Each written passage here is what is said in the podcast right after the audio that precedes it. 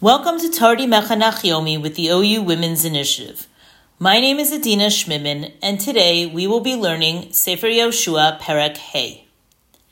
In Perek Dalet, we read about the miraculous crossing of the Yarden and Bnei Israel's first task as they enter the land. As per Moshe's directive and Hashem's command, the people follow Yehoshua's words and take 12 stones from the Yarden riverbed and place them in Gilgal, so that they, this will serve as an eternal monument for both the Jewish nation and the nations of the land. Yoshua too takes 12 stones and places them in the Yarden itself to memorialize this miraculous crossing. As we proceed forward into the land of Israel, let us take a moment or two to look back at the promise made to Avram Avinu 400 years earlier. Hashem promised Abraham in the Bris Bein Habesarim, the covenant between the parts, that although his children would be exiled and slaves in Egypt, ultimately the fourth generation would return to the land. We are now seeing the fulfillment of this divine promise of 70 people descending to Egypt and now millions entering the land with a sense of nationhood and a set of laws and a vision for the future. These are the words from Bereshis Perek Tesvav 15, Psukim Yud Gimel to Tes Zayin 13 to 16. Words that have guided our history up until this point and beyond. Vayomer la'Avraham yadoa teda ki ger zaracha be'eretz lo lahem va'avadum v'inu osam arba me'os shana. And Hashem said to Avram, Know that your seed, your children, will be a stranger in the land that is not theirs, and they will serve them and they will afflict them for four hundred years. V'gam es hagoy ya'avodu danonochi gadol. And also that nation whom they shall serve Hashem will judge, and afterwards they will come out with great wealth. Great wealth? The Ksava HaKabbalah says that this is the spiritual wealth that the people received at Har Sinai. Avram is then told, Va'atatavo el avosecha b'shalom tikaver b'seva tova, that you shall go to your fathers in peace, and you will be buried in good old age. Vidor rivi'i yashuvu hena, in the fourth generation, they will come back here. Ki lo shalem avon ha'amori ad hena, because the sin of the Amori is not yet full. These last three words of the Bris Bein Habesarim are about to be fulfilled. The Abarbanel explains that this is why Sefer Yehoshua was written, not only to describe the conquest of the land, but rather to demonstrate the fulfillment of Hashem's promise to first Abraham, then Yitzchak, Yaakov, and Moshe, that the Jewish people would inherit that land, this land of Eretz Yisrael. All of these promises were kept, and Sefer Yehoshua attests to the power of the divine word. This should give us faith that the promises that we will read about through Sifrei Nach promises that we will ultimately return to our land in peace will be kept, just as the promises were kept from Abraham, Yitzchak, and Yaakov and Moshe, and we are reading about them here in Sefer Yehoshua. In fact, it's these promises that were etched on the stones that we learned about yesterday in Perek Dalet. Promises that Yehoshua directed the 12 men to write. Promises, divine laws, divine laws in a divinely designated land. As we've already spoken about, entering the land of Israel is the closing chapter to Yetzias Mitzrayim, a journey of 40 years which is being completed now. When Hashem speaks to Moshe at the burning bush, he promises that he will take the Jewish people from Egypt, and in Shemos Perek Vav Pasuk Ches 6 8, he says, I will bring them to the land. Asher laseis osa La la'avraham liyitzak uliyakov. And I'll bring you to the land which I swore to give to Avram, to Yitzchak, and to Yaakov. V'nasati osa lachem morasha, ani Hashem. And I will give it to you as a heritage. I am Hashem. Why did the Jewish people merit to be saved from Egypt? The Sifri explains that because the Jews performed the mitzvah of Bris Milah and Karban Pesach, it was that commitment to Hashem and no other God with a physical sign, with bravery, this is what brought them merit to leave the land. In fact, we read about this in the Magid section of the Haggadah. A quote from Yecheskel, Perak Tes Zayin Pasuk Vav, 16.6. Va'at arom ve'eriyah, and you were naked and barren. Ve'evarolayach ve'erech misposesas b'damayach. And when I passed by you and saw you weltering in your blood, Va'omer lach b'damayach chayi, va'omer lach b'damayach chayi. I said to you, in your blood you will live. Yes, I said you in your blood you will live. It was the blood of Milah and the blood of the Pesach sacrifice that allowed us to live as a nation. And therefore, it is these two mitzvos that are performed immediately as a nation enters the land. Let's take a moment to review our timeline. The nation crossed the Yarden on the 10th of Nisan. Now, in order to perform the mitzvah of Karban Pesach on the 14th, the men needed to be circumcised. Doing the bris milah on the 11th of Nisan gave the people a three day recovery period to be ready for the 14th of Nisan, 2488, 40 years to the day after they left Egypt. This recommitment of faith took place on the day following the journey from Yarden to Gilgal. Because the nations were so frightened, according to the Malbim, it wasn't a military risk to delay the conquest by a few days. It also showed great faith on the part of the Jewish people to physically weaken themselves through the mitzvah of bris milah, just as they entered the land. Pasuk Aleph describes the fear of the nations of Canaan. Vayimas livavam, and their hearts melted. V'lo hayabam od ruach. They did not have any spirit within them, mipnei b'nei Israel, because of the Jewish people. Pasuk Beis, 2. Be'esa hi amar Hashem al Yehoshua, aselecha charavos tsurim v'shuv mol es b'nei Israel shenis. At that time, Hashem said to Yehoshua, Make sharp knives and return and circumcise the children of Israel a second time. A second time? Yes, this was a second collective circumcision. You see, the last one was 40 years earlier, the night before they left Egypt. Because the male children were not circumcised in the desert. Really? Let's try to find out why.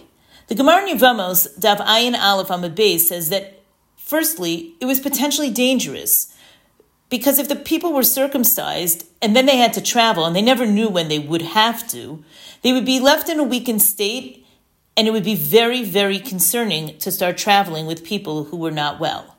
Secondly, there was a northerly wind that had curative powers that was absent in the desert. The Gemara says either because of the Jewish people's sin with the spies or that the wind would have blown away the anane hakavo, the clouds of glory. Pasuk Dalid 4. V'zeh hadavar asher mol Yehoshua. And this is the reason why Yehoshua circumcised. Kol ha'am hayotzei mitzrayim hazicharim kol anshe hamelchama mesu bamidbar baderach b'tzeisa mitzrayim. The entire nation that left Egypt, the males, all the men of battle, had died in the wilderness on the way during their exodus from Egypt. Rashi explains the word davar as speech. Yeshua had to speak to the people to convince them to be circumcised. He said to them, How can we inherit the land while uncircumcised?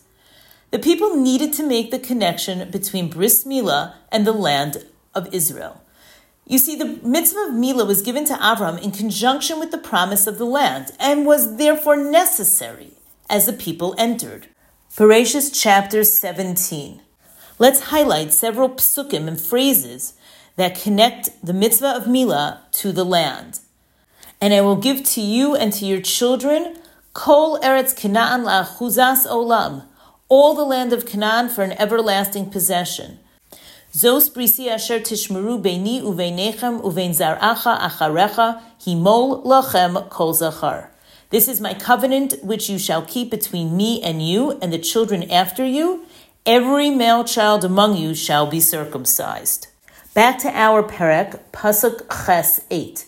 Vayhi kasher tamu kol hagoy lihimol vayeshvu tachtam b'machane ad chayosam.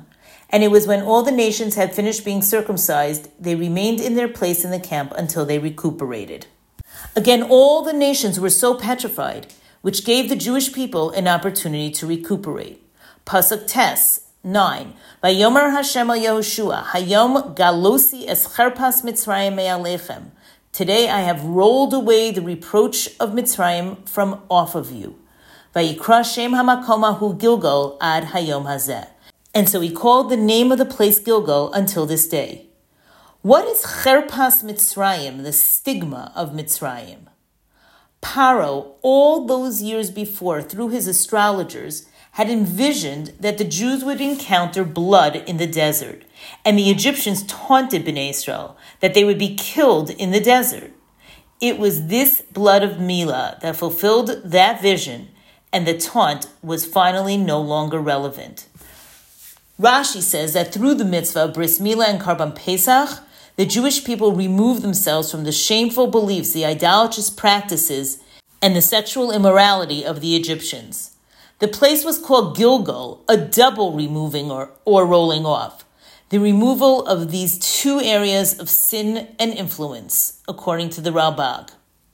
This place, Gilgal, was a divinely designated place for the Mishkan, and therefore the Korban Pesach could be offered here. Pasuk Yud 10. Vayachanu b'nei Yisrael b'Gilgal vayasu es ha-Pesach ba'arba asar yom lachodesh Be'erev ba'arvos Yericho. And the children of Israel encamped at Gilgal and made the Pesach sacrifice on the 14th day of the month at the evening in the plains of Yericho. Note that now the nation is referred to as Bnei Israel. Before their circumcision, they were a guy in Pasuk 8, a nation, but now they are part of the children of Israel. What a remarkable moment the nation has just marked themselves with the bris, the covenant of Avram Avinu. They are rebirth members of a nation marked physically, joining together to acknowledge the same sacrifice as their fathers made when they left Egypt. These are the children who are entering the land, children who have grown up with Mitzrayim behind them, and the land of Israel off to the distance. What a remarkable entry to the land to connect themselves to their past while moving into the future. It is Pesach that we see throughout the Navi as a national touch point. Now, as we enter the land, later with Chizkiyahu, as mentioned at the end of Divrei Hayamim, Yoshiyahu, who creates a spiritual revival, and finally Ezra, who brings the people back from exile.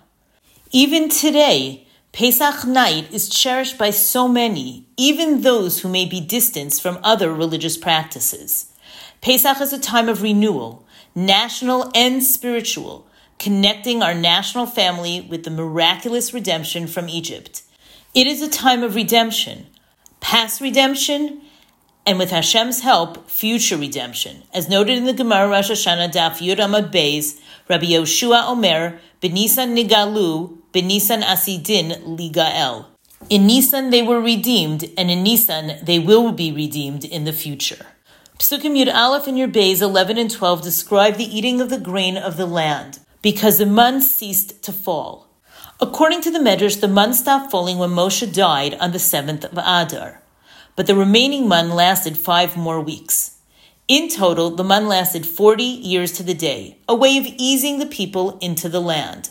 It ran out because it was time to move forward into real life, planting, harvesting, recognizing that this food is too from Hashem, albeit in a natural way.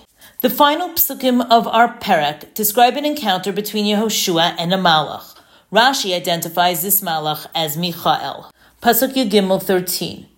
Vayar, v'hinei ish omed linegdo v'charba shlufa biyado.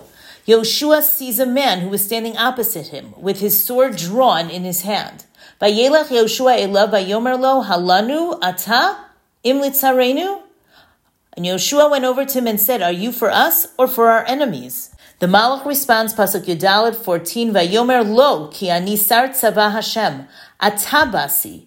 Vayipol Yoshua al panav arza v'yishtachu, vayomer lo, me adoni midaber el abdo. And the Malach responds, No, I am the commander of the host of Hashem. Now I have come.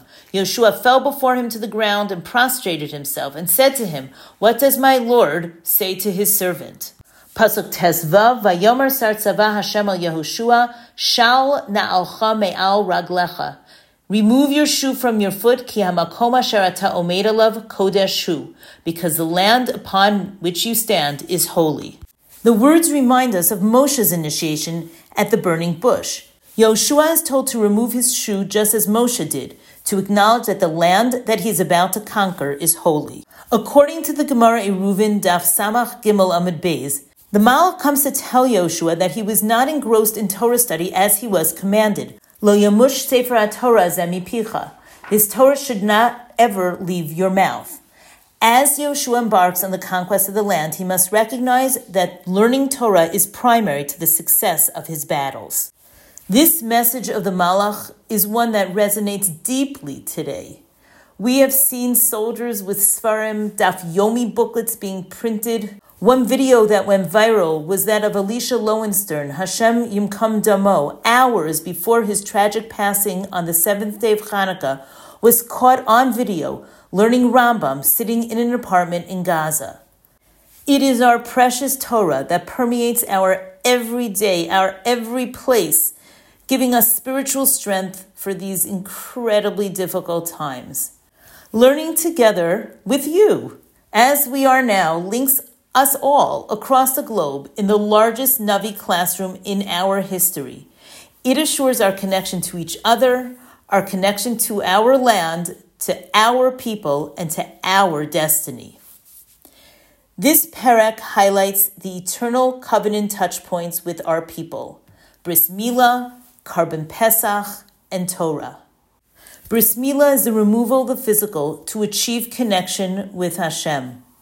Korban Pesach brings us back to the historic bravery of our people in Egypt, sacrificing the Egyptian god.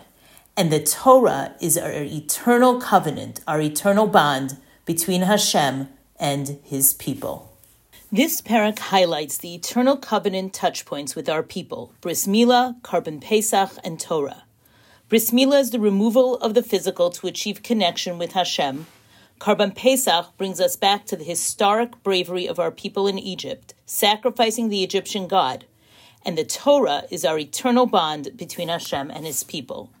Reading this parak as the Haftorah on the first day of Pesach yearly further underscores this message to each of us every single year. Thank you for learning together Le'ilui Nishmot, Imotenu Hayikarot, Esther Oppenheimer, Alaa Shalom, and Sarah Shanker, Alaa Shalom, each deeply devoted and proud to transmit their family's Torah legacy to the next generations.